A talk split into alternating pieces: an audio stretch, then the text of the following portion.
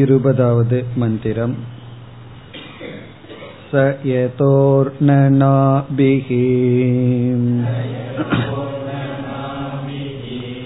தந்துனா உச்சரேத் யதா அக்னேஹே க்ஷுத்ரா விஸ்புலிங்காஹ விச்சரந்தே ஏவமேவ அஸ்மாதாத்மனஹ சர்வே பிராணாஹ சர்வே லோகாஹ சர்வே தேவாஹ சர்வாணி பூதானி வ்யுச்சரந்தி தஸ்ய உபனிஷத் சத்யஸ்ய சத்யமிதி பிராணா வை சத்யம் தேஷாமேஷ சத்யம்.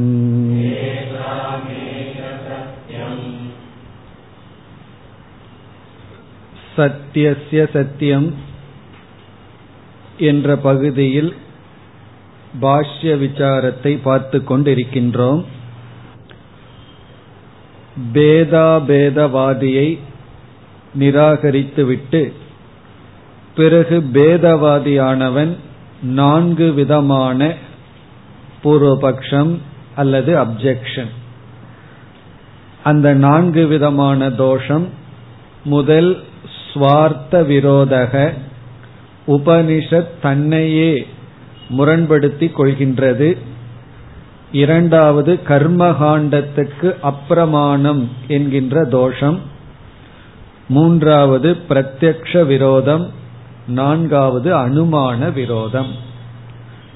இதெல்லாம் எப்பொழுது ஜீவ ஈஸ்வர அல்லது ஜீவ பிரம்ம ஐக்கியத்தில் அத்வைதம் என்பது உபனிஷத்தினுடைய தாத்பர்யம் என்று சொன்னால் இப்படிப்பட்ட தோஷங்கள் வருகின்றன. இதில் ஸ்வார்த்த விரோதத்தை நாம் பார்த்து முடித்து விட்டோம். அங்கு பூர்வபக்ஷி கூறினான், உபனிஷத் துவைதத்தையும் போதிக்கின்றது அத்வைதத்தையும் போதிக்கின்றது என்று. நம்முடைய பதில், துவைதத்தை பேசுகின்றது அத்வைதத்தை போதிக்கின்றது. துவைதத்தை பற்றிய பேச்சு இருக்கின்றது, ஆனால் உபதேசம் அத்வைதம். ஆகவே செல்ஃப் கான்ட்ரடிக்ஷன், முரண்பாடு என்பது கிடையாது. இப்ப இரண்டாவது கர்மகாண்டமானது அப்பிரமாணம் என்ற நிலைக்கு வந்துவிடும். அதைத்தான் இப்பொழுது நாம் பார்த்து கொண்டிருக்கின்றோம். அதாவது அத்வைத மதத்தை நாம் ஏற்றுக்கொண்டால் கர்மகாண்டம் அப்பிரமாணம் என்ற நிலை ஏற்படும். அதற்கு பூர்வபக்ஷி கொடுத்த ஹேது காரணம் இரண்டு.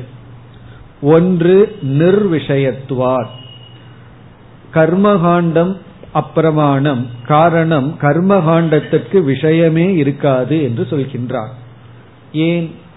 ஞான காண்டத்தில் அல்லது உபனிஷத்தில் அனைத்தும் நீக்கப்பட்டு விட்டதால் எதை விஷயமாக கர்மகாண்டம் பேசும்? நேதி நேதி என்று அனைத்தும் இல்லை என்று நீக்கப்பட்டு விட்டது. சரி, பிரம்மன் இருக்கின்றதே, அதை கர்மகாண்டத்தில் எடுத்துக்கொள்ளலாமா என்றால் அந்த பிரம்மனும் அப்பிரமேயம், அந்த பிரம்மத்தையும் நாம் பார்க்க முடியாது, அது பிரமாண விஷயம் அல்ல. ஆகவே ஒரு விஷயமும் இல்லாததால் கர்மகாண்டமானது அப்பிரமாணம் என்ற தோஷத்தை கூறுகின்றான். பிறகு இரண்டாவது அவன் சொல்கின்ற கருத்து, கர்மகாண்டம் கர்மத்தை விகிக்கும் பொழுது கொடுக்கும் பொழுது அதை செய்கின்ற கர்த்தாவை ஏற்றுக்கொண்டுதான் கர்மத்தை கொடுக்கின்றது. இந்த கர்மத்தை செய் அப்படின்னு சொல்லும் பொழுது யாரிடம் இந்த கர்மத்தை செய்யு சொல்லுதோ அவனை கர்த்தா என்று ஏற்றுக்கொண்டுதான் சொல்கின்றது. உபனிஷத்தோ ஆத்மா அகர்த்தா அபோக்தா என்று உபதேசிக்கின்றது.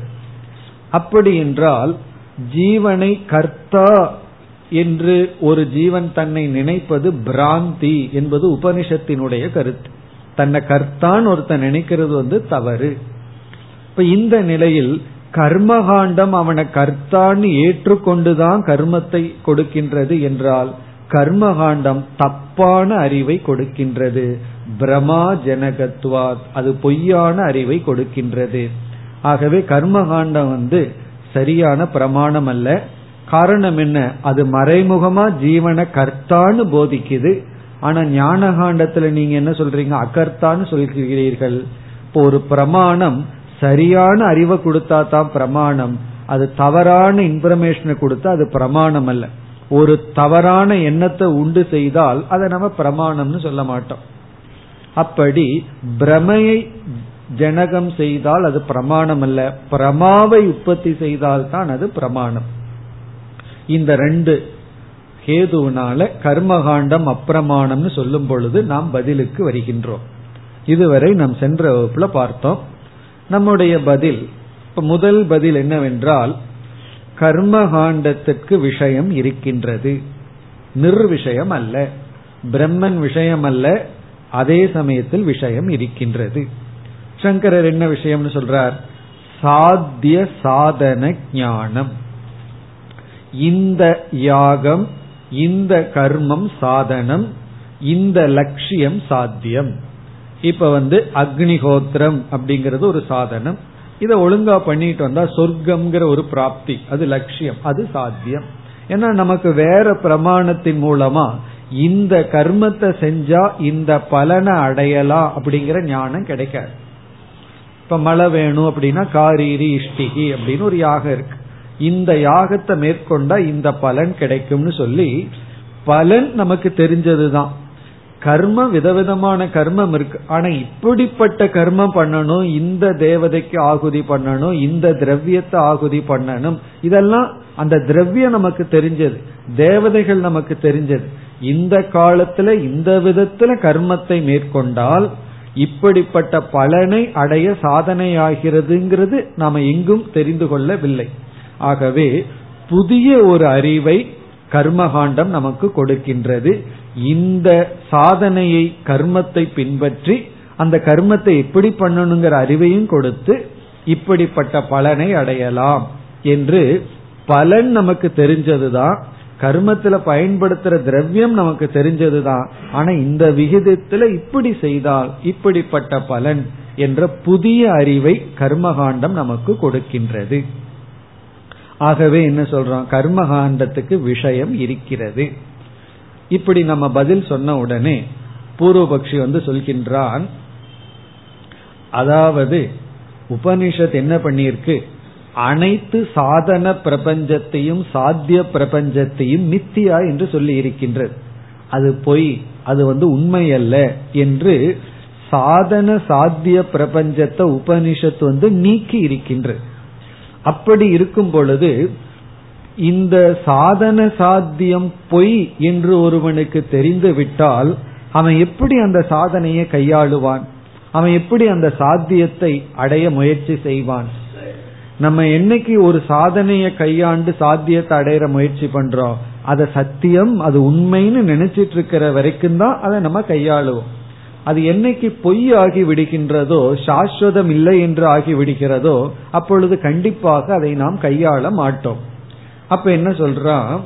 ஒருவன் ஞானகாண்டத்தின் மூலமா சாதன சாத்தியத்தினுடைய மித்தியாத்துவத்தை தெரிஞ்சிட்டான்னா பிறகு இந்த சாதனை சாத்தியம் எல்லாமே அனித்தியமாகும் பொழுது மீண்டும் கர்மகாண்டத்தை பின்பற்றதுக்கு யாருமே கிடையாது. ஆகவே கர்மகாண்டமே பிரயோஜனமற்றதாகி விடுகின்றது. ஆகவே என்னன்னா அது மீண்டும் அப்பிரமாணம் என்ற நிலைக்கு வருகின்றது. அப்படி அவன் பதில் சொல்றான்.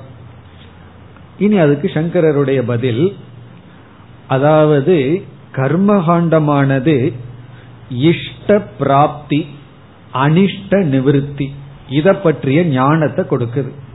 உனக்கு இது இஷ்டமா? அந்த பிராப்திக்கான சாதனை. உனக்கு இது அனிஷ்டமா? அதிலிருந்து நிவர்த்திக்கான சாதனைய சொல்லுது. பிறகு நமக்கு ஏற்கனவே எத்தனையோ ஆசைகள் எல்லாம் மனசுக்குள்ள இருக்கு.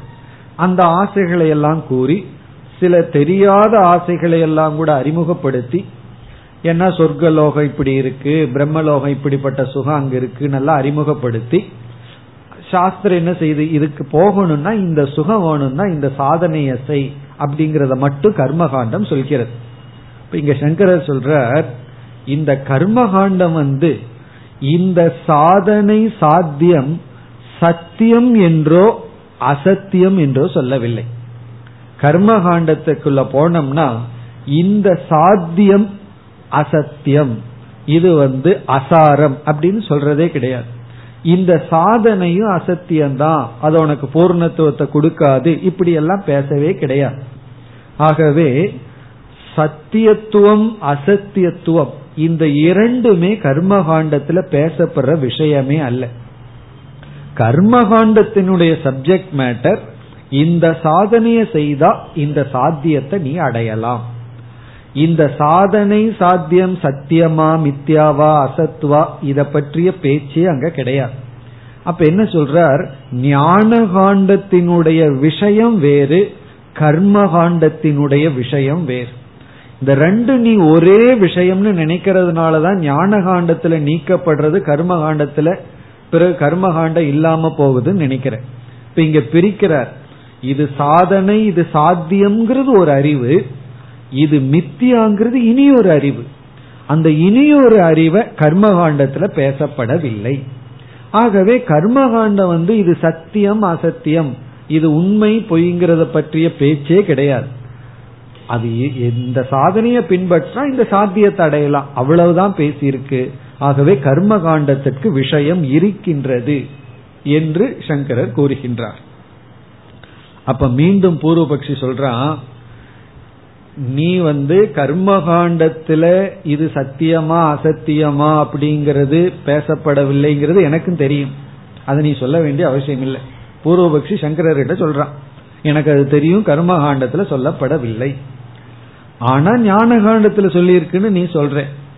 ஒருவன் ஞானகாண்டத்துக்கு போனதற்கு பிறகு அப்ப அவனுக்கு தெரிய வருது. என்ன தெரிய வருது? கர்மகாண்டத்துல சொன்ன சாத்திய சாதனை அனைத்துமே மித்தியா அப்படின்னு தெரிய வருது. அதுக்கப்புறம் அவன் பின்பற்ற மாட்டான் அல்லவா அப்படின்னு கேக்குறான். அதுக்கு சங்கரர் என்ன பதில் சொல்றார்? பின்பற்ற வேண்டாம், யாரு பின்பற்ற சொன்னா அப்படின்னு கேக்குறார். அதாவது கர்மகாண்டம் அஞ்ஞானிக்கு பிரமாணம், ஞானிக்கு பிரமாணம் அல்ல அப்படின்னு சங்கரர் ஏற்றுக்கொள்கிறார். அஞ்ஞானிக்கு கர்மகாண்டம் பிரமாணம், ஞானிக்கு பிரமாணம் இல்லை அப்படின்னு சொன்னா சங்கரர் அது நல்லதுதான் அப்படிங்கிறார். ஞானிக்கு அது பிரமாணம் இல்லதான் அப்படின்னு முதல்ல ஒரு லெவல்ல பேசுறார். ஞானிக்கு கர்மகாண்டம் பிரமாணம் இல்லதான், பிறகு ஞானிக்கும் பிரமாணம்னு சொல்ல போற, அது எப்படின்னு பிறகு பார்ப்போம். அவனுக்காக முதல்ல என்ன சொல்ற, சரி ஞானிக்கு அது பிரமாணம் இல்லை, அஞ்ஞானிக்கு அது பிரமாணம். இங்க ரெண்டு சொல்ற, அதாவது விஷயம் மித்தியா, இந்த உலகம் மித்தியான்னு தெரியறதுக்கு முன்னாடி கண்டிப்பா இது சத்தியமா தான் இருக்கும். அப்படி இந்த உலகத்தை சத்தியம்னு நினைச்சிட்டு இருக்கிறான். பிறகு இந்த உலகத்துல எத்தனையோ வஸ்துவை அடையணும்னு ஒருத்தனுக்கு ஆசை இருக்கு. அப்படிப்பட்டவனுக்கும் காமினாம் பிரதி அஜ்ஞானாம் பிரதின்னு சொல்றார். ஆசை உடையவனுக்கும் அஜ்ஞானத்தை உடையவனுக்கும் கர்மகாண்டம் பிரமாணமாக செயல்படுகிறது. இவனுக்கு அஜ்ஞானமும் இருக்கு ஆசையும் இருக்கு. என்ன அஜ்ஞானம்? இதெல்லாம் மித்தியா அப்படிங்கிற ஞானம் கிடையாது, இந்த ஜெகத்தினுடைய அசாரத்தை பற்றிய ஞானம் இல்லை, அந்த அஜ்ஞானம் இருக்கு. பிறகு ஆசையும் இருக்கு. இப்ப அவித்யாவான் பிரதி பிரமாணம், இந்த அவித்யை யாருக்கு இருக்கோ, காமமும் அஜ்ஞானமும் யாருக்கு இருக்கோ அவனுக்கு அது பிரமாணமா இருக்கு. பிறகு ஞானம் வந்ததற்கு பிறகு இவனுக்கு ஆசையும் போயிருது அஜ்ஞானமும் போயிருது, அவனுக்கு கர்மகாண்டம் பிரமாணம் இல்லை அப்படிங்கிற இடத்துல முதல்ல சங்கரர் சொல்றார், சரி அவனுக்கு இல்லாம இருக்கட்டுமே, ஒருத்தனுக்கு பிரமாணமா இருக்கு அதுவே போதும் அப்படின்னு சொல்றார். அதாவது அஞ்ஞானிக்கு கர்மகாண்டம் பிரமாணம், அதுவே எனக்கு போதும், ஞானிக்கு பிரமாணம் இல்லை அப்படின்னு சொல்லிட்டு அதற்கு அடுத்த ஸ்டேஜில் என்ன சொல்றார், ஞானிக்கு பிரமாணம் இல்லைன்னு நீ சொல்ல வேண்டாம், ஞானிக்கு கர்மகாண்டத்திலிருந்து பிரயோஜனம்தான் இல்லை அப்படின்னு சொல்ற. அடுத்தபடியா கர்மகாண்டம் ஞானிக்கு பிரமாணம் இல்லைன்னு சொல்றது தப்பு, கர்மகாண்டத்துல ஞானிக்கு பிரயோஜனம் இல்லைன்னு சொல் அப்படின்னு கொஞ்சம் கரெக்ட் பண்ற. அது எப்படி அப்படின்னா, ஒரு பிரமாணம் பிரமாணமா இருக்கிறதுக்கு அது பிரயோஜனத்தை கொடுக்கணுங்கிற அவசியம் இல்லை, அது பிரமாவத்தான் கொடுக்கணும். பிரயோஜனத்தை கொடுத்தா தான் அது பிரமாணம் அப்படின்னு நம்ம ஏற்றுக்கொள்ள வேண்டிய அவசியம் இல்லை. இப்ப நம்ம நடந்து போயிட்டு இருக்கோம், கண்ணு எத்தனையோ பொருளை பார்க்குது, அதாவது நமக்கு பிரயோஜனமான பொருளை பார்க்குது. பிறகு ரோட்ல எவ்வளவோ குப்பைகள் கிடக்குது, எத்தனையோ பொருளை, தேவையற்ற பொருள், அதுல இருந்து நமக்கு ஒரு பிரயோஜனம் கிடையாது, அதை நம்ம பார்க்கிறோம். நம்ம அப்படியே வெஹிக்கிள்ல போயிட்டு இருக்கும்போது தூரத்துல பார்க்கிறோம், தேவையில்லாத பொருள்கள் எத்தனையோ பார்க்கிறோம், கிழிஞ்ச காயத்தை பார்க்கிறோம். இப்ப அந்த பொருள்கள்னால நமக்கு பிரயோஜனம் இருக்கா இல்லையான்னா இல்லைன்னு தான் சொல்லுவோம். ஆனா கண் காட்டுறது அப்பிரமாணம் சொல்லிடுவோமோ? இப்போ கண் உன்னை காட்டுதுன்னா அது பிரயோஜனத்தை கொடுக்கறத காட்டினா தான் கண் பிரமாணம் சொல்றது இல்லையே. பிரயோஜனம் இருக்கு இல்லைங்கிறது ரெண்டாவது, அது எப்ப பிரமாணம்? அது சரியான அறிவை கொடுத்தா அது பிரமாணம். அப்ப இங்க சங்கரர் என்ன சொல்றார், ஞானிக்கு கர்மகாண்டம் அப்பிரமாணம்னு நீ சொல்லாத, அப்பிரயோஜனம்னு சொல் அப்படிங்கிற. காரணம் என்ன? அவனுக்கு கர்மகாண்டம் பலன் இல்லை, ஆனா அது பிரமாணம்ங்கிறது பிரமாணம் தான். அது வியாபகாரிக லெவல்ல அது பிரயோஜனத்தை கொடுக்குது. யாருக்கு? அஞ்ஞானிக்கு. வியாபகாரிக லெவல்லயே ஞானிக்கு அது பிரயோஜனத்தை கொடுக்கறது இல்லை.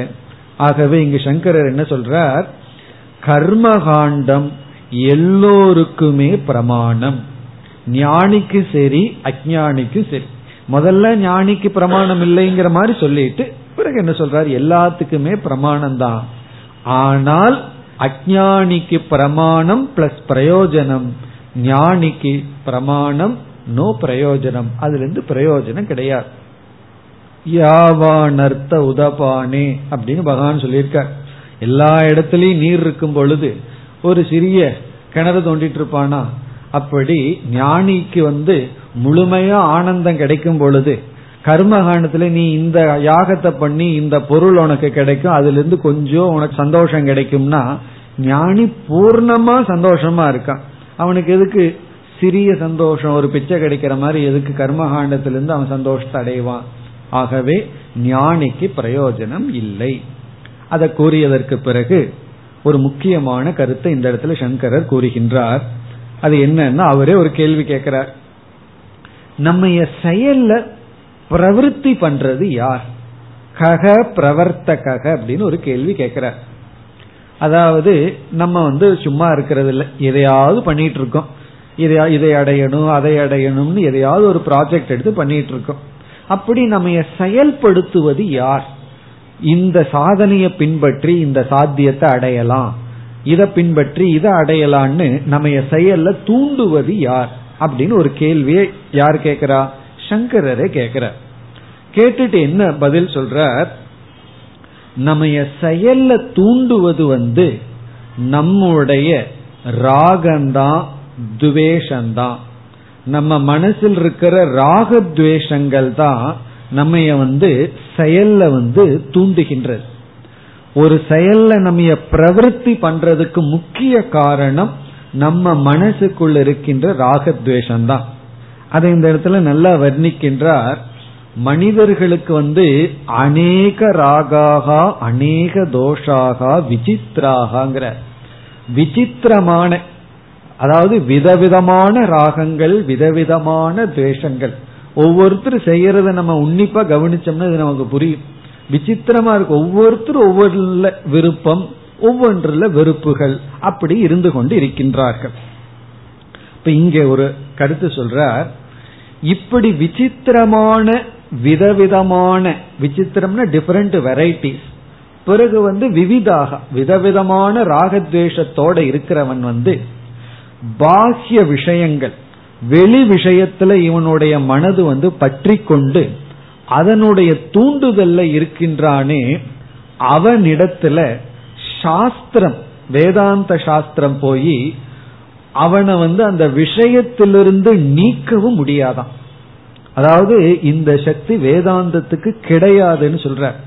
உபனிஷத்தை நம்ம பெருமையா பேசிட்டு இருக்கோம், இங்க என்ன சொல்றார் சங்கரர், உபனிஷத்துக்கு அந்த சக்தி இல்லைங்கிறார்.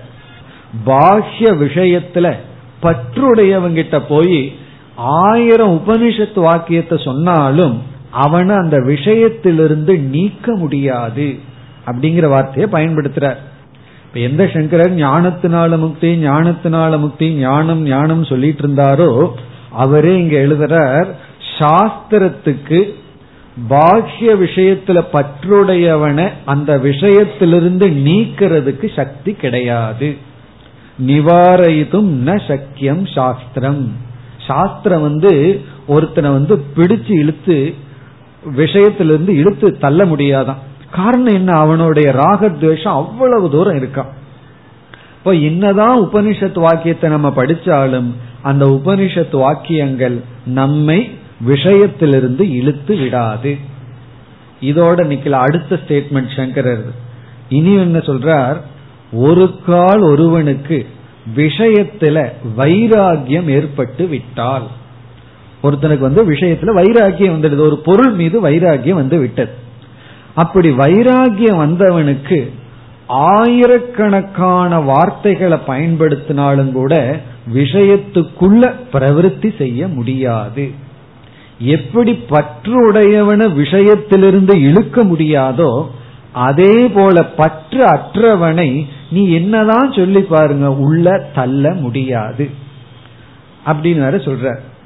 அப்போ ஒருவனுக்கு வைராகியம் வந்து விட்டால் 1000கணக்கான கோடிக்கணக்கான வாக்கியங்கள் வந்து, அல்லது இந்த உலகமே வந்து நீ இந்த உலகத்துக்குள்ள போ அப்படின்னு சொன்னாலும் கூட அவனை வந்து உள்ள தள்ள முடியாது. அப்ப ராகத்வேஷத்தோட இருப்பவனை உலகத்திலிருந்து எடுக்க முடியாது, முயற்சி பண்ணீங்கன்னா தோல்வி அடைவீர்கள் சொல்ற. பிறகு பற்று அற்றவனை உலகத்துக்குள்ள தள்ள முடியாது அப்படின்னு சொல்ற. பிறகு சாஸ்திரத்தினால என்ன பிரயோஜனம், சாஸ்திரத்துக்கு பிரவருத்திக்கும் நிவர்த்திக்கு சக்தி இல்லைங்கிறார். உபனிஷத்து வந்து உனக்கு உள்ளேயும் தள்ளாது வெளியும் இழுக்காது, பிறகு உபனிஷத்தினால என்ன பிரயோஜனம். அப்ப இங்க சொல்றார், சாஸ்திரம் வந்து இதம் இஷ்டம் இதம் அனிஷ்டம் அப்படிங்கிற ஞானத்தை தான் கொடுக்கும். சாஸ்திரத்துக்குள்ள போனா உபனிஷத்துங்கிறது கண்ணாடி போல இருக்கிறத காட்டி கொடுக்கும். அதாவது இங்க என்ன வார்த்தையை பயன்படுத்துகின்றார், சாஸ்திரம் பிரகாசகம், அது சாஸ்திரம் பிரகாசயதி ந பிரவர்த்தயதி அப்படிங்கிறார். சாஸ்திரம் பிரகாசயதி இருக்கிறத காட்டி கொடுக்கும், அதாவது இது அனிஷ்டம் இது இஷ்டம்.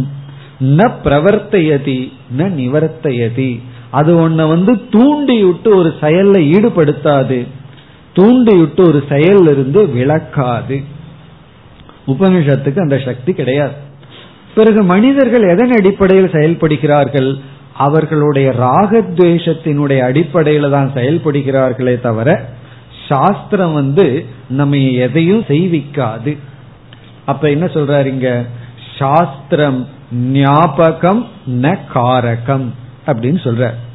ஞாபகம் காரகம் அப்படின்னா, ஞாபகம்னா இருக்கிறத காட்டி கொடுக்கும் அவ்வளவுதான். காரகம் அப்படின்னா அதை செய்வித்தல், அது காரகம். காரகம்னா செய்வித்தல், ஞாபகம்னா ஞாபகப்படுத்துதல். இப்ப வந்து வீட்டுல ஒரு தாத்தா உட்கார்ந்துட்டு பேரனை இத போய் இது வாங்கிட்டு வா, வெத்தலை வாங்கிட்டு வா, பாக்கு வாங்கிட்டு வான்னு சொன்னா அதுக்கு பேர் என்னன்னா காரகம். அவர் சும்மா இருக்காம செய்விக்கின்றார் அந்த பையனை, இதை செய்யி அதை செய்யின்னு சொல்லி அவருடைய ஆர்டர், அது வந்து அவர் வந்து ஒரு பையனை தூண்டி செய்விக்கின்றார். இப்ப இந்த லைட் இருக்கு, அது வந்து என்ன செய்கின்றது, நம்ம எழுத சொல்லி செய்விக்கவில்லை, படிக்கவோ கேட்கவோ ஒன்னும் செய்யல, இருக்கிறத காட்டி கொடுக்கின்றது. கேவலம் பிரகாசயதி ஏவ, அது ஜஸ்ட் இருக்கிறத காட்டி கொடுக்குது. அதுதான் சாஸ்திரம் நமக்கு செய்கின்ற செயல்.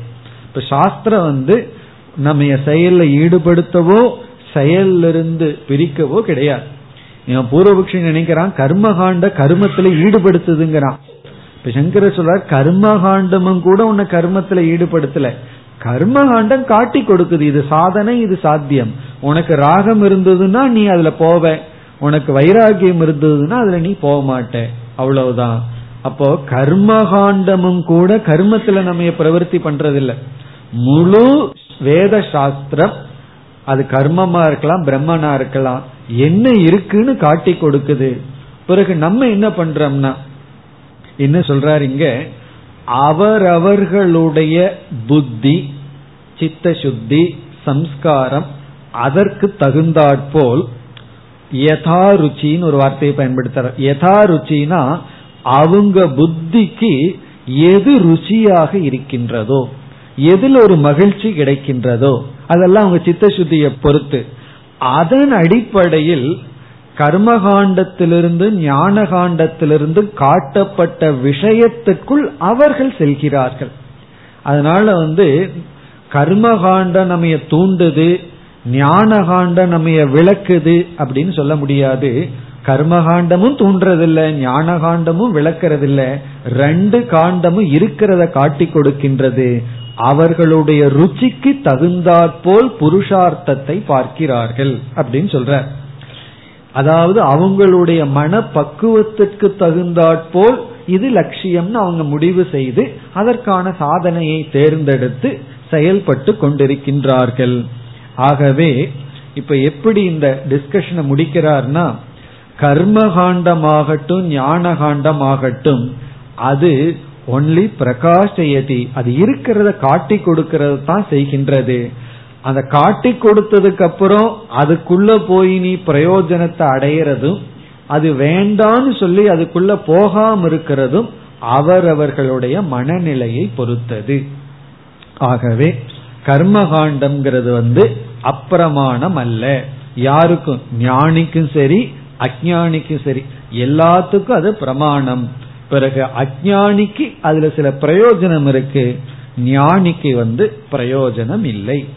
அந்த ஞானி சாதகனாக இருந்தால் சாதக அவஸ்தையில் இருக்கும்போது கர்மகாண்டம் சித்த சுத்திங்கிற பிரயோஜனத்தை கொடுக்குது. அவனுக்கு ஏதோ கொஞ்சம் ஞானம் இருக்கு விவேகம் கொஞ்சம் இருக்கு, அவன் ஞான நிஷ்டை அடைந்தவுடன் சித்த சுத்தியும் வேண்டாங்கிற ஸ்டேஜ் அவனுக்கு வந்துட்டா முழுமைய கர்மகாண்டம் அப்பிரயோஜனத்தை அடைகின்றது. ந அப்பிரமாணம், அது அப்பிரமாணம்ங்கிற ஸ்டேட்டஸ அடைவதில்லை. இந்த பூர்வபக்ஷியினுடைய மனசுல பிரயோஜனத்தையும் பிரமாணத்தையும் கனெக்ட் பண்ணி வச்சிருக்கான். நம்ம லைஃப்ல நம்ம எரியாம இப்படி பண்ணுவோம், ஒன்னு பிரயோஜனம் இல்லைன்னா பிரமாணம் இல்லைன்னு நினைப்போம். அது பிரயோஜனம் இல்லைங்கிறது வேற, பிரமாணம் இல்லைங்கிறது வேற. இவ்விதத்தில் கர்மகாண்டம் அப்பிரமாணம் என்கின்ற சந்தேகம் நீக்கப்படுகின்றது. அப்ப அவனுடைய ரெண்டு ஹேது, நிர்விஷயம்னு சொன்னா நம்ம சவிஷயம்ங்கிறோம். அதனுடைய விஷயம் சத்தியமித்தியா அல்ல. கர்மகாண்டத்தினுடைய சத்தியமித்தியாங்கிற விஷயமா இருந்தா தான் பிரச்சனை வருது. ஞான காண்டத்துக்கு தான் இது சத்தியமா மித்தியாவாங்கிறது விஷயம், கர்மகாண்டத்துக்கு இது சாதனை சாத்தியம்ங்கிறது விஷயம். இரண்டாவது பிரமா ஜனகத்துவாத்துன்னு சொன்னான். இங்க இவனை கர்த்தா அப்படின்னு கர்மகாண்டம் எல்லாம் நினைக்க வைக்கல. இது சாதனை இது சாத்தியம், இவன் ஏற்கனவே இவங்கிட்ட பிரமை இருக்கு. கர்மகாண்டம் புதுசா இவனுக்கு பிரமையை உற்பத்தி பண்ண வேண்டாம், இவன் ஏற்கனவே இவன் பிரமையோட தான் இருக்கான். அவன் அந்த நிலையில் இருக்கும் பொழுது கர்மகாண்டத்தை இவன் பின்பற்றி போறான். ஞான காண்டம் அவனுடைய சொரூபத்தை காட்டி கொடுக்கின்றது. ஆகவே கர்மகாண்டம் சாதன சாத்திய ஞானத்தை காட்டுது, பிரயோஜனம் இருக்கா இல்லையா அப்படிங்கறத காட்டுறதில்லை. அது மட்டுமல்ல கர்மகாண்ட இவனை கர்த்தானும் போதிக்கவில்லை அகர்த்தானும் போதிக்கவில்லை, அது ஞான காண்டத்தினுடைய வேலை. கர்மகாண்ட நம்ம கர்த்தானு போதிக்கிறது கர்மகாண்டத்தினுடைய தாற்பயம் அல்ல, ஞான காண்டத்தினுடைய தாற்பயம்தான் நீ கர்த்தா அல்ல அகர்த்தாங்கிறது.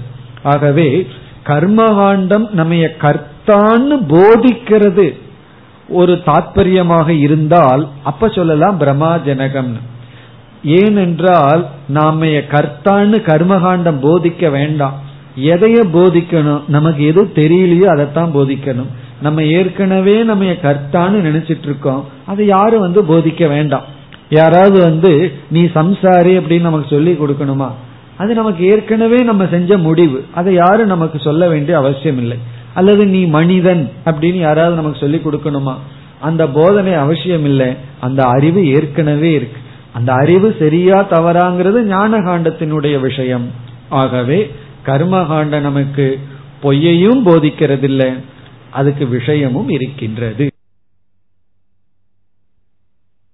இனி மூன்றாவது பூர்வபக்ஷம். 4 சந்தேகங்கள் வந்தது. அதுல உபனிஷத் தன்னையே தனக்கு முரணாக சொல்கிறதுங்கிறது கிடையாதுன்னு சொன்னார். இரண்டாவது கர்மகாண்டம் அப்பிரமாணம் அப்படிங்கிற பூர்வபக்ஷம் நீக்கப்பட்டது. மூன்றாவது பிரத்யக்ஷ விரோதக, இதுவும் நம்ம பல இடங்கள்ல பார்த்த கருத்து தான். அதாவது பிரத்யக்ஷ விரோதகங்கிறது மூன்றாவது பூர்வபக்ஷம். இப்பொழுது பூர்வபக்ஷத்தை பார்ப்போம். பூர்வபக்ஷி என்ன சொல்றான்? நம்முடைய அனுபவம் பிரத்யக்ஷ பிரமாணம் என்ன சொல்கிறது அப்படின்னா, பேதத்தை எல்லாம் காட்டுகின்றது, வேற்றுமையை காட்டுது. ஆனா சாஸ்திரம் ஒற்றுமை வேற்றுமை கிடையாது, நேக நானாஸ்தி கிஞ்சன, இங்க வேற்றுமை இல்லை அப்படின்னு உபனிஷத் சொல்கின்றது. இப்போ உபனிஷத்துங்கிற சப்த பிரமாணம் அனுபவத்துல காட்டப்படுகின்ற பேதத்திற்கு முரணாக இருக்கின்றது. ஆகவே ஒரு பிரமாணம் இனி ஒரு பிரமாணத்துடன் முரண்படுகின்றது. இதுதான் அவனுடைய பதில்.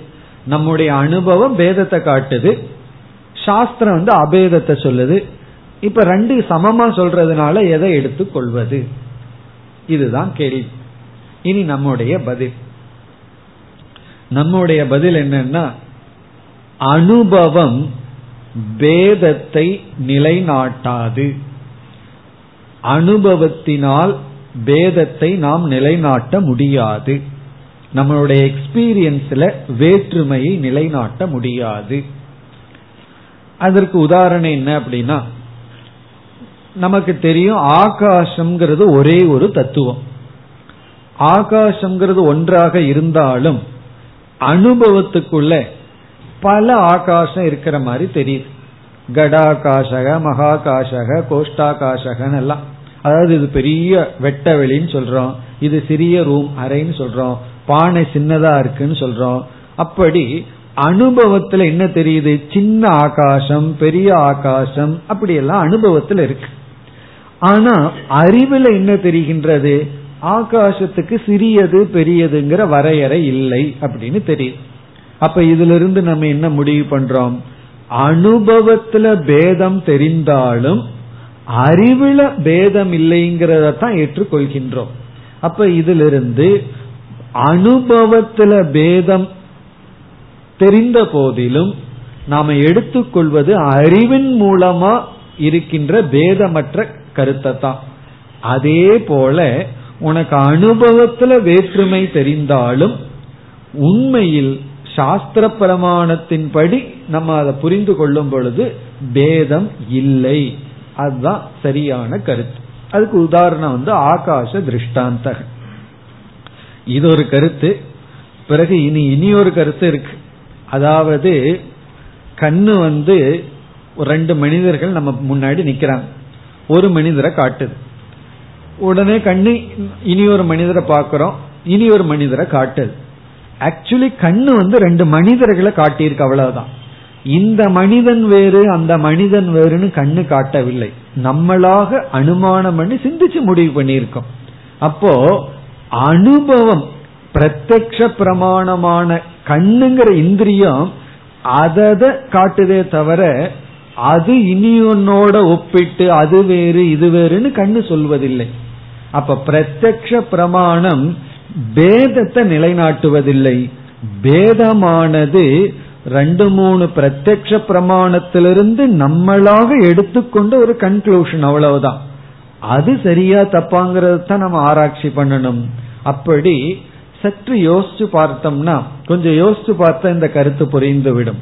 அதாவது இந்திரியங்கள் அந்தந்த பொருளை தான் காட்டுதே தவிர இந்த பொருள் வேறு அந்த பொருள் வேறுன்னு இந்திரியம் காட்டுவதில்லை.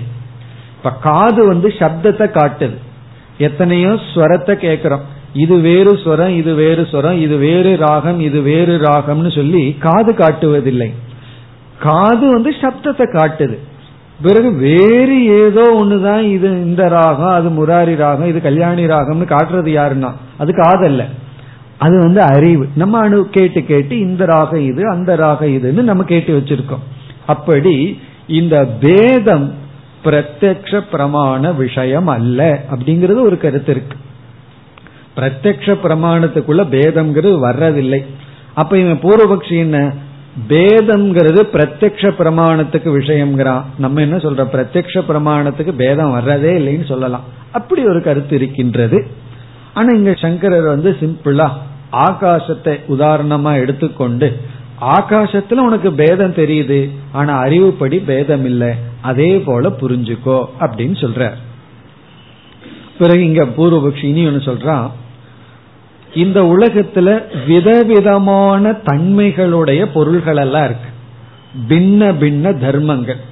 அதாவது மலர் வந்து மென்மையா இருக்கு, பாறை வந்து கடினமா இருக்கு, ஒன்று வந்து உஷ்ணத்தோடு இருக்கு, அப்படி விதவிதமான தர்மங்கள் எல்லாம் இருக்கு. அந்த தர்மத்துக்கு ஆதாரமா இருக்கின்றது விதவிதமாகத்தான் இருக்க முடியும். இப்ப மலர்னு ஒன்னு இருக்கு, மலரினுடைய மென்மைங்கிற தன்மை, அந்த மென்மைங்கிற தன்மை மலருங்கிற பொருள்ல தான் இருக்கணும். கடினம்ங்கிற தன்மை மலர்கிட்டயே இருக்காது, ஏன்னா அது மென்மைக்கு ஆப்போசிட், அது கண்டிப்பா கல் இடத்துல இருக்கு. அப்ப இவன் என்ன சொல்றான், நம்ம விதவிதமான தர்மங்களை பார்க்கும் பொழுது கண்டிப்பா விதவிதமான தர்மத்துக்கு ஆதாரமான பொருள்கள் இருந்தாக வேண்டும் அல்லவா, அப்படி இருக்கையில பேதம் இருக்கத்தானே இருக்குது அப்படின்னு கேக்குறான்.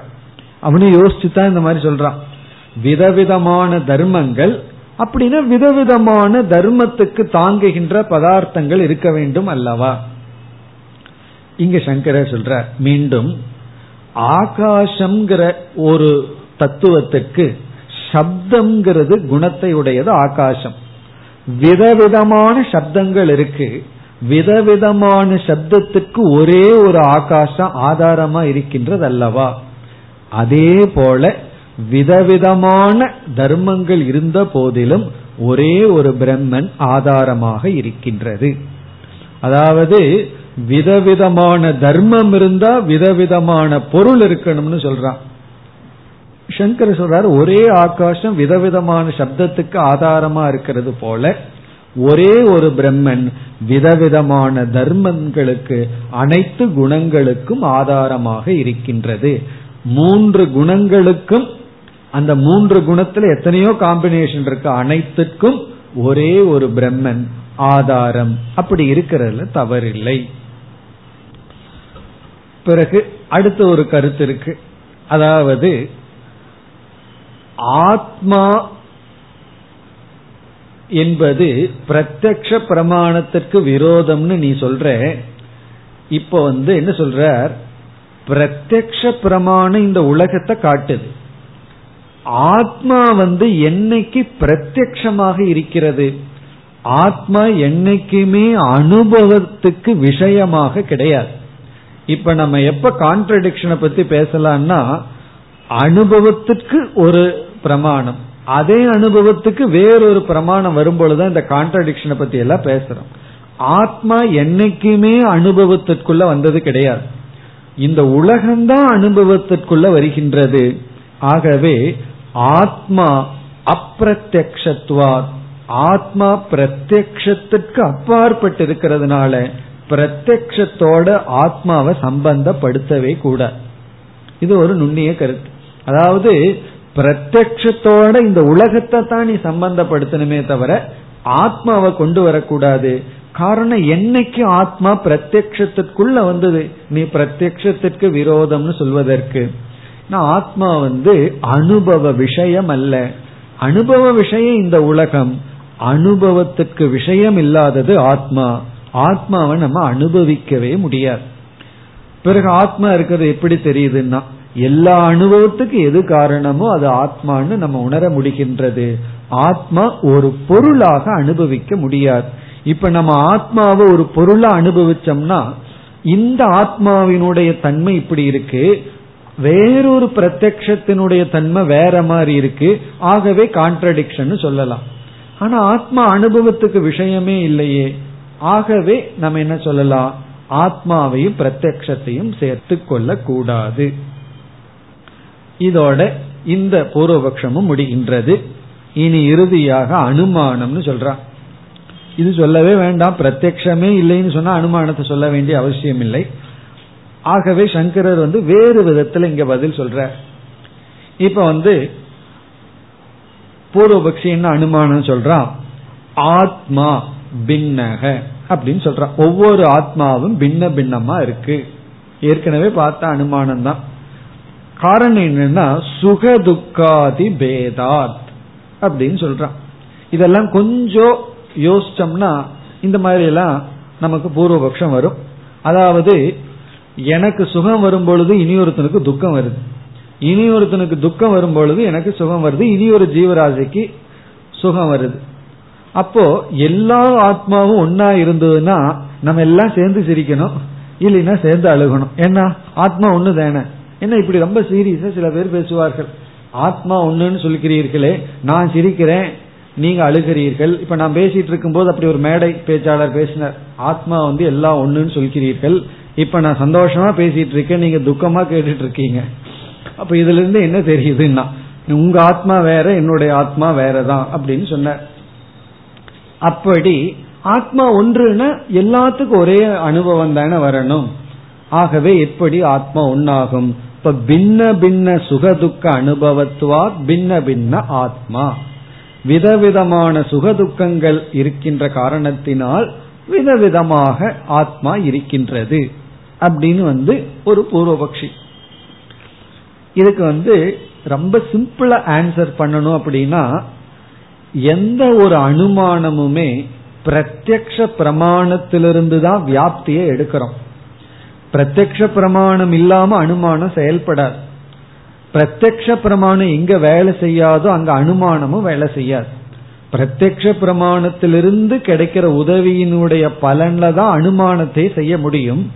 ஆத்மா பிரத்யக்ஷம் அல்லைன்னு நிரூபிச்சிட்டம்னா அது அனுமானத்திற்கும் விஷயம் அல்லங்கிறது சுலபமான பதில். ஆனா சங்கரர் சுலபமான அந்த பதில சொல்லாம வேறு விதத்துல பதில் சொல்றார். இங்க என்ன சொல்றார், நீ இப்ப எங்கிட்ட அனுமானம் போட்டுட்டு இருக்க, இந்த அனுமான கர்த்தா யாருன்னு கேட்டா உன்னால பதில் சொல்ல முடியாதுங்கிற அந்த விதத்துல பதில் சொல்ற. விதண்டாவாதமா பதில் சொல்ல சில சமயம் அப்படியும் பதில் சொல்லணும்.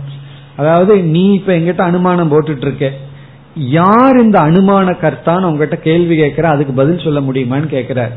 முதல் கேள்வி கேட்கிறார், உன்னுடைய ஸ்தூல தேகம்தான் அனுமான கர்த்தாவா அப்படின்னு கேட்கிறார்.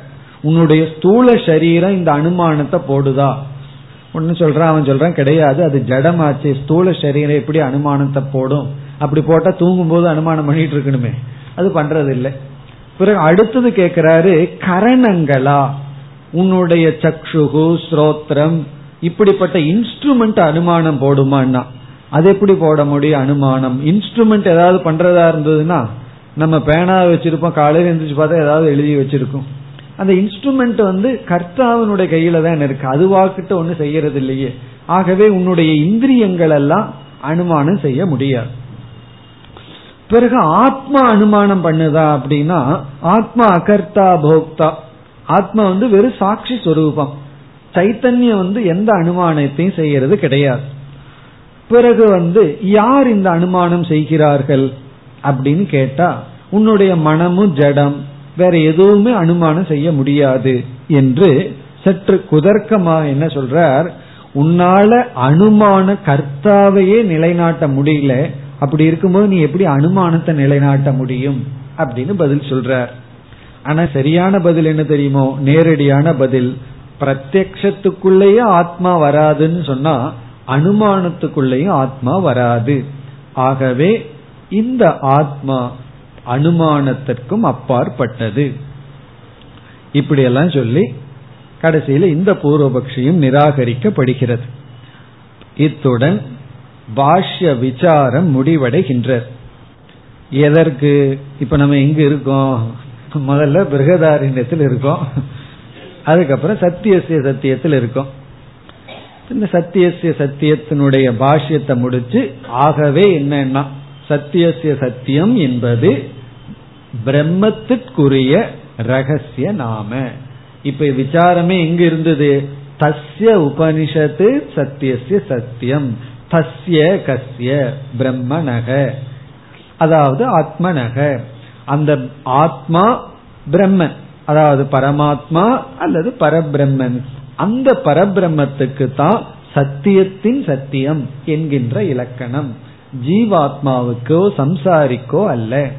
பிறகு முதல் சத்தியம் என்பது வியாபகாரிக சத்தியம், இரண்டாவது சத்தியம் பாரமார்த்திக சத்தியம் பிரம்ம என்று நிலைநாட்டி சத்தியசிய சத்தியம் பாஷ்யத்தை நிறைவு செய்கின்றார். இத்துடன் இந்த முதல் செக்ஷன் முடிவடைகின்றது. நம்ம அடுத்த பகுதிக்கு செல்வதற்கு முன் இந்த முதல் பகுதியினுடைய சாரத்தை பார்ப்போம். அதாவது நம்ம முதல் அத்தியாயத்தை முடித்து இரண்டாவது அத்தியாயத்திற்குள் நுழைந்தோம், செகண்ட் சாப்டர்.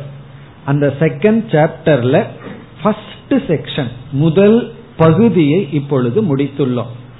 இந்த செகண்ட் சாப்டர்ல இரண்டாவது அத்தியாயத்துல 6 பகுதிகள் இருக்கின்றன, 6 செக்ஷன். அதுல ஃபர்ஸ்ட் செக்ஷனை முடிச்சுள்ளோம். அந்த ஃபர்ஸ்ட் செக்ஷனுடைய முடிவுல தான் சத்தியசிய சத்தியம்னு பார்த்தோம். இப்ப நம்ம அந்த முதல் செக்ஷன், இப்ப நம்ம பார்த்து முடிச்ச செக்ஷனுடைய சாரத்தை பார்ப்போம். இப்ப இந்த பகுதி 20 மந்திரங்களை கொண்டதாக இருந்தது. அஜாத சத்ரு பிராமணம்னு பெயர் இந்த பகுதிக்கு, அஜாத சத்ரு பிராமணம் என்று பெயர். இதில் முதல் மந்திரம், இப்ப 20 மந்திரத்தினுடைய சாராம்சத்தை பார்க்க போறோம். இதுல முதல் மந்திரம் குரு சிஷ்யனுடைய அறிமுகம், அஜாத சத்ரு அப்படிங்கிறவர் ஒரு அறிமுகம், பாலாக்கிஹி அல்லது கார்கியகங்கிறவருடைய அறிமுகம்.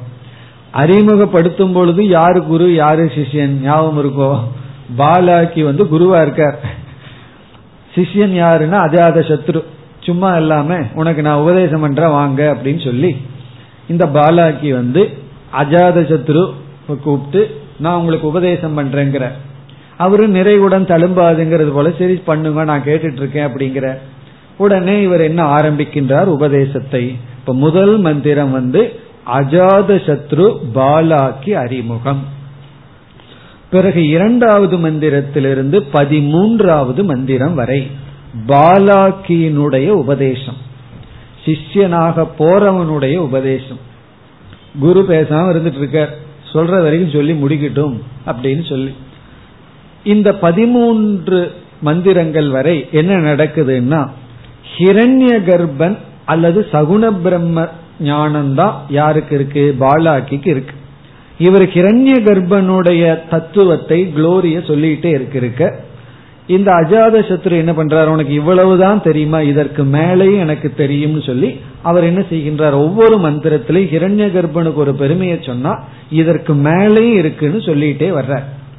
இப்படி 13வது மந்திரம் வரை பாலாகி சொல்லி முடிச்ச உடனே இவ்வளவுதானா அப்படின்னு கேட்கிறார். அப்பதான் பாலாகிக்கு புரியுது இதுக்கு மேல நான் எனக்கு தெரியவில்லை. உடனே அஜாத சத்ரு சொல்றார், ந ஏதாவதா விதிதம் பவதி, இந்த அறிவுடன் உன்னுடைய அறிவு பூர்த்தியாவதில்லை, இதற்கு மேலையும் தெரிஞ்சு கொள்ள வேண்டிய விஷயம் இருக்கு அப்படின்னு சொன்ன உடனே 14வது மந்திரத்தில் பாலாகி சிஷ்யனாக மாறுகின்றான். துவா உபயாணி, உங்களிடத்தில் நான் சிஷ்யனாக தஞ்சம் அடைகின்றேன். அப்ப நமக்கு 14வது மந்திரத்திலிருந்து தான் வேதாந்த விசாரமானது ஆரம்பிக்கின்றது. 13 வரைக்கும் அப்படியே சும்மா, அதாவது குரு சிஷ்யன் மாறுறது. பிறகு 14ல தான் அதாவது உபத்வாயாணி அப்படிங்கிற இடத்துல நான் உங்களை அணுகுகின்றேன் சிஷ்யனாகனு வர்ற. பிறகு 15வது மந்திரத்துல என்ன நடக்கின்றது என்றால்,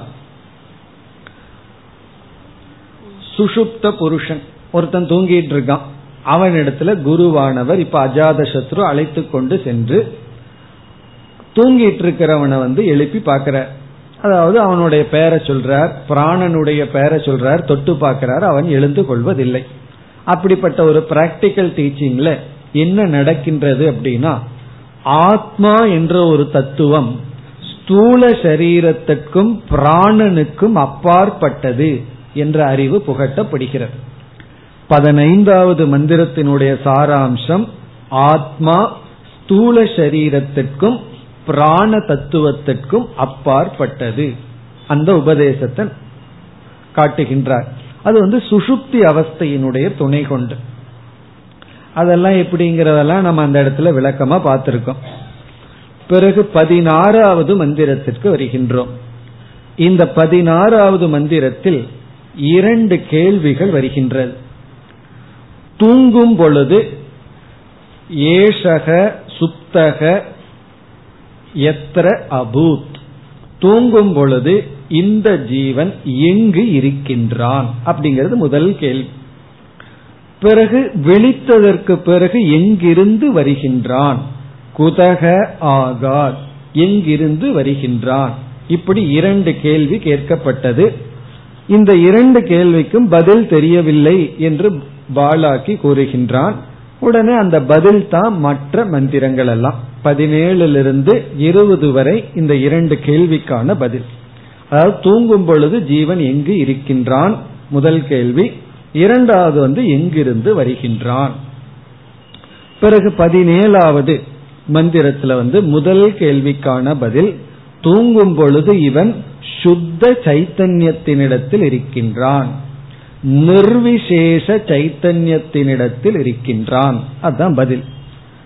சொப்பனத்திலையும் ஜாகிரத அவஸ்தையிலையும் சவிசேஷ சைத்தன்யமா இருக்கான், விஷயங்களை எல்லாம் அனுபவிச்சுட்டு இருக்கான். ஆழ்ந்த உறக்கத்துல போகும் பொழுது அஜ்ஞானமும் இருக்கு, இருந்தாலும் அந்த நிர்விசேஷ சைத்தன்யத்தில் இவன் இருக்கின்றான், விக்ஷேபம் கிடையாது, வெறும் அஜ்ஞானம் மட்டும்தான் இருக்கின்றது என்று 17வது மந்திரத்துல முதல் கேள்விக்கான பதில் சொல்லப்பட்டது.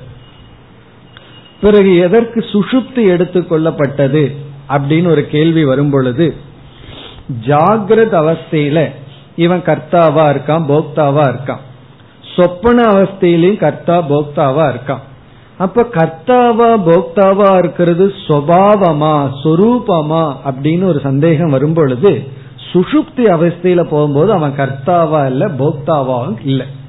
ஆகவே இன்னும் நம்ம முடிவு பண்றோம், கரணங்களோட அபிமானம் வைக்கும் பொழுதுதான் கர்த்தா போக்தாவா ஆகிறோம். அந்த அபிமானத்தை விடும் பொழுது நம்ம கர்த்தாவும் அல்ல போக்தாவும் அல்ல. அப்ப கர்த்திருவம் போக்திருத்துவம் அப்படிங்கிறது அபிமான நிமித்தமே தவிர சொரூபம் அல்ல.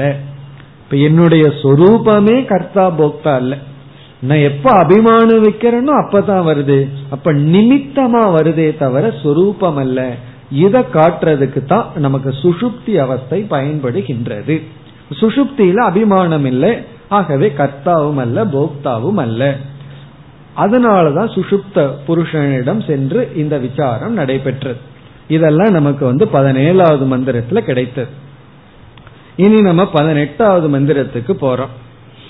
18வது மந்திரத்துக்கு போகும் பொழுது அங்கு தைஜச விசாரம் நடைபெற்றது. தைஜசனை பற்றிய விசாரம், அதாவது சொப்பன அவஸ்தை. இங்கு புகட்டப்பட்ட முக்கிய கருத்து என்னவென்றால், இந்த சொப்பன அவஸ்தையில பார்க்கப்படுகின்ற பொருள்கள் எல்லாம் மித்தியா. அதே போலதான் ஜாகிரத்திலையும் புரிஞ்சு கொள்ளணுங்கிறதுக்காக சொப்பனத்தில் இருக்கிற பதார்த்தம் எல்லாம் மித்தியான்னு சொல்லப்பட்டது.